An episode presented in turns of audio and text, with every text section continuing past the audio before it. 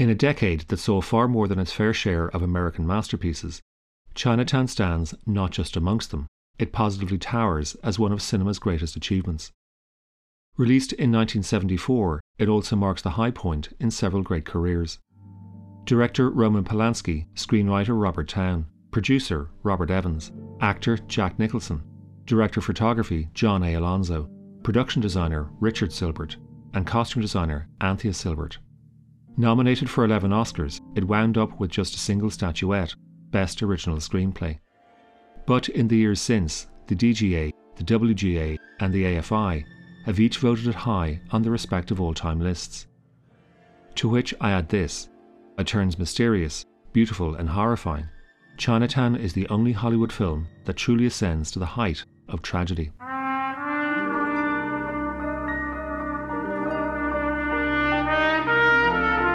However, whether attending public screenings, reading blogs, or listening to podcasts about the film, you will notice that Chinatown is often referred to as a classic of the film noir genre. That is not true. To begin, film noir is not a genre, and furthermore, Chinatown is not even film noir. As Paul Schrader pointed out in his seminal 1972 essay, Notes on Film Noir, noir is a mood, a style, a tone. The mood is predicated on its look. Noir means black, so the images are dark. Until the 1940s, Hollywood screens have been dominated by brightly lit and classically composed images. But with the emergence of noir, it developed expressionist imagery. Chiaroscuro lighting and tilted camera angles created acute diagonals within the frame to present a world that was off balance.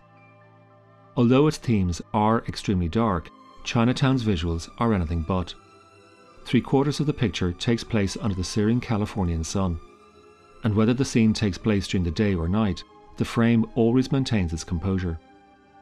The reason why noir is so often mistaken for a genre is because it is so closely linked to the mystery thrillers from the 1940s and 50s. But the detective story dates as far back as ancient Greece, to Sophocles' Oedipus Rex, where the troubled king goes out into the wilderness to see what is the cause of the plagues and drought that have laid siege to his city. Later, from the Islamic Golden Age, when Scheherazade narrated 1001 Nights, she told of a mystery in need of solving. Then, from 18th century China, there is the Gong An series, while across Europe and America, Voltaire, E.T.A. Hoffmann, and Edgar Allan Poe were all soon writing about the art of detection. Yet none of those examples can be classified as noir.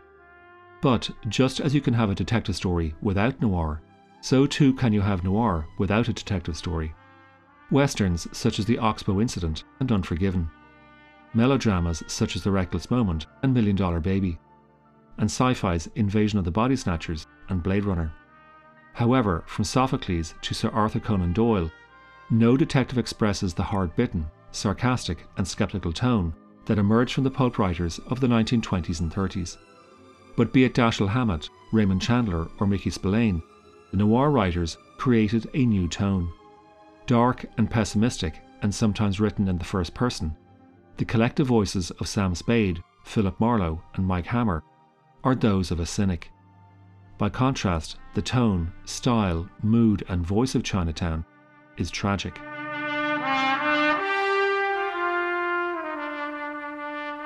I'll tell you. I'll tell you the truth. Good. What's her name? Catherine. Catherine who? She's my daughter.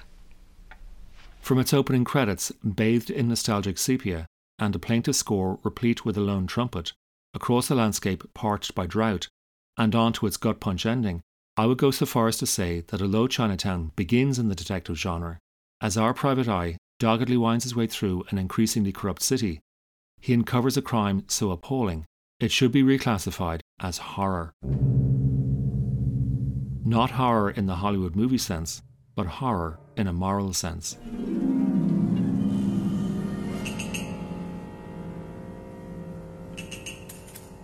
Inspiration for the film started as a series of anecdotes screenwriter Robert Towne heard from his father, Lou Schwartz, who had been a real estate agent in 1940s Los Angeles. Intrigued by the numeracy of scandals and skullduggery, Towne began to research the city's history and found a great source in Carey McWilliams' book, Southern California Country An Island on the Land. Published in 1946, it contained a chapter, Water, Water, Water, chronicling the land grab conceived and overseen by William Mulholland. Yes, as in Mulholland Drive. Mulholland was a Belfast born engineer who, beginning in 1902, brought about the 233 mile aqueduct that now irrigates the San Fernando Valley. It took over 20 years for the extremely complex scam to unfold, so Towne decided to structure it around a detective story that takes place over the course of one week. But by interlinking the property ruse with labyrinthine plots of rape and murder, Towne's telling of it was so labyrinthine that the script sprawled over 180 pages. So labyrinthine that when the then head of Paramount Pictures, Robert Evans, read it, he could make neither head nor tail of anything. Wisely, he passed it on to Roman Polanski, with whom he had last worked in 1968 on Rosemary's Baby.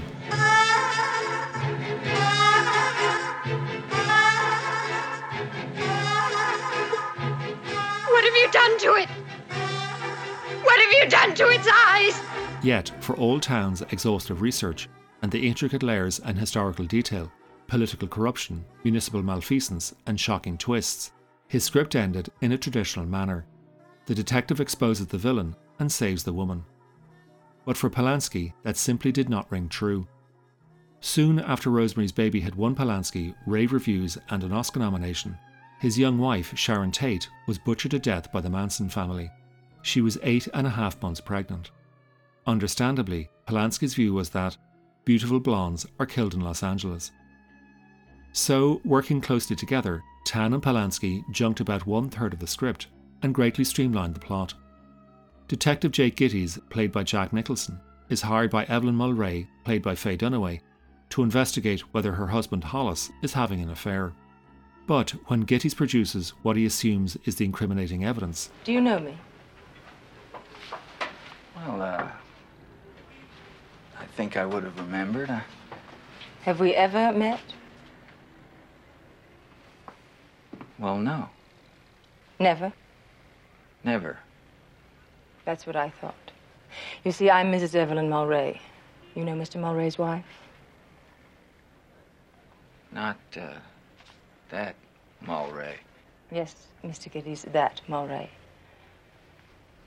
And since you agree with me that we've never met before, you must also agree with me that I've never hired you to do anything, certainly not spy on my husband. I see you like publicity, Mr. Gittes. Well, you're going to get it. drama sometimes operates on the laws of physics. For every motion, there is a counter motion. The story begins in an arena of harmonious order, but an inciting incident throws that order into jeopardy. The protagonist sets off on a campaign to correct that threatening chaos. Finally, things are rebalanced and the drama eventuates upon a harmonious ending. But because Chinatown does not adhere to such principles, it does not arrive at such a conclusion. Instead, it operates by way of asymmetry. Things that you expect to be familiar are slightly off kilter. What you expect to come in pairs is mismatched. For instance, caught in the sudden torrent of water at the reservoir, Jake loses one of his shoes. Later at the orange grove, he loses one of the lenses in his sunglasses. As for Hollis's glasses, one of his lenses is shattered. The pair of pocket watches Jake leaves under Hollis's car, one of them is crushed. Later still, Jake breaks one of the taillights in Evelyn's car. Then there is the flaw in one of Evelyn's eyes. But it is not just Evelyn's eyes that we notice. Several characters, Jake included, end up with a black eye. And nowhere is this asymmetrical pairing more evident, pointed, and poignant than between Evelyn and her daughter Catherine. And that in turn suggests the pairings are not so much mismatched as they are ruined. In Chinatown, everything is ruined. Ruined by our propensity to corrupt those around us, our community, and above all, our environment. Here is production designer Richard Sylbert. There is such a thing as structure, visual structure.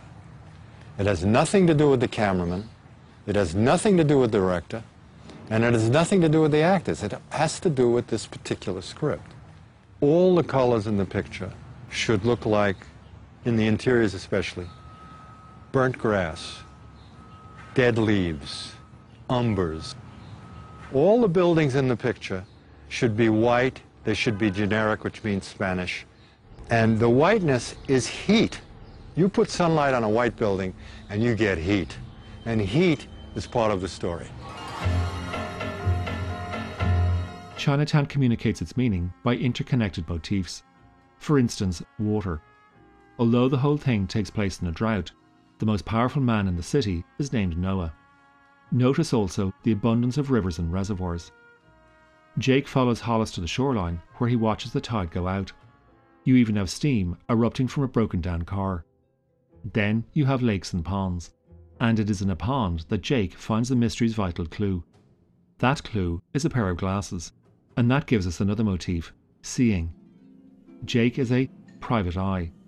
So there are lots of glasses, sunglasses, reading glasses, binoculars, and camera lenses. But since this is a mystery, what is seen is not always as it is. Hollis's glasses are mistaken for Noah's bifocals. Such mistakes come from impaired vision that punctuates many scenes. Windows shroud part of the picture. Glass doors are frosted or obscured. Side mirrors on cars minimize our view. Not to mention the numerous misleading photographs. Then you have the violence. In addition to the black eyes, Jake is attacked on multiple occasions. He even has his nose, one nostril, slit open by a flick knife. All of which feeds back into the film's asymmetrical design. Only that last example is not about seeing, it is about castration. And that brings into play all the film's sexual references. Jake's specialty is matrimonial work, so there is bound to be a lot of sex. Infidelity, prostitution, sex jokes, and horses. You mount a horse, ride a horse. Evelyn says she goes out bareback. But horses can be wild and dangerous, and sex in Chinatown is dangerous because it always leads to suffering and sometimes even death. So perhaps the horses symbolize death. Either way, you add them all together, and you have water and eyes and horses and sex. And nothing is what it seems. And that brings me to this film.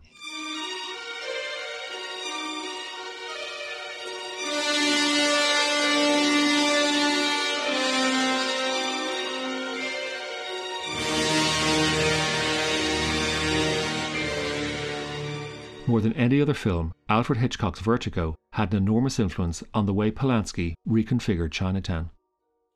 One of the mainstays in Hitchcock's films was the phlegmatic, aloof female.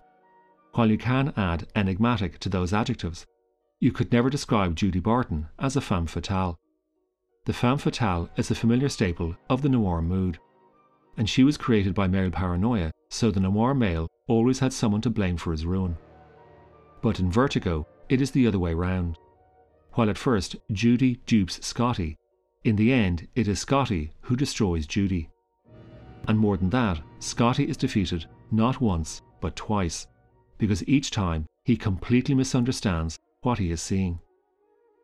And while that was not the case in Towne's original script, by the time Polanski had overseen the rewrite, Jake had suffered the same double defeat. And that brings me back to the film's asymmetrical structure. References are constantly made to Jake's past, a past where he once worked in Chinatown, where he had fallen in love with a woman who, despite his best efforts, he ended up hurting instead of protecting. As Chinatown's plot plays out, we see history gradually and then tragically repeating itself. Tragedy requires asymmetry. When a protagonist admits a past defeat, the plot usually sends them on a trajectory where the wrong is righted order restored, and redemption assured. When failure revisits, salvation is not secured, and what we see is further suffering. In Chinatown, Jake's failure is not only repeated from long ago, but also asymmetrically foreshadowed by a scene that takes place just over halfway through the film. When Jake and Evelyn visit the Mar Vista retirement home, Cross's henchmen quickly arrive in the scene, and Jake gets into a fight. It is Evelyn who comes to his rescue pulling up in her cream coloured Packard convertible. Jake jumps aboard, she races away, and shots are fired. At Jake. They miss, shattering one side of the windscreen. Something similar, but very different, happens at the end. I said I want the truth. She's my sister. She's my daughter. My sister, my daughter. I said I want the truth! She's my sister and my daughter. So, far from being a femme fatale, Evelyn is the victim. Even more tragically, she's the only character in the entire story who is completely devoted to protecting the innocent. It means that what happens to her at the end makes her one of the most tragic and abused women in the history of Hollywood cinema, which only further removes any notion that Chinatown is noir. Neo noir? That's another matter. But while Chinatown doesn't have a femme fatale, it does have un homme fatale, a species far more deadly than the female. What Noah Cross does to the land is an extension of the sexual crime he has already wrought upon his own daughter Evelyn, and will extend that pain to the child of that rape, Catherine. Cross is a sociopath, totally immune to the feelings of others. What is more, Cross does not see himself as a criminal. On the contrary, he holds himself up as a victim of circumstance. I don't blame myself. See, Mr. Gittes, most people never have to face the fact that at the right time and the right place, they're capable of anything. Cross commits his crimes, does not see them as crimes, and worse, no one in authority does either. He gets away with it because good men do as little as possible. Such apathy makes us agents of Cross's crimes, and Cross's crimes ruin everything us, those around us, our community, and above all, our environment. That is neither cynicism nor pessimism. It is a result of our tragic behaviour.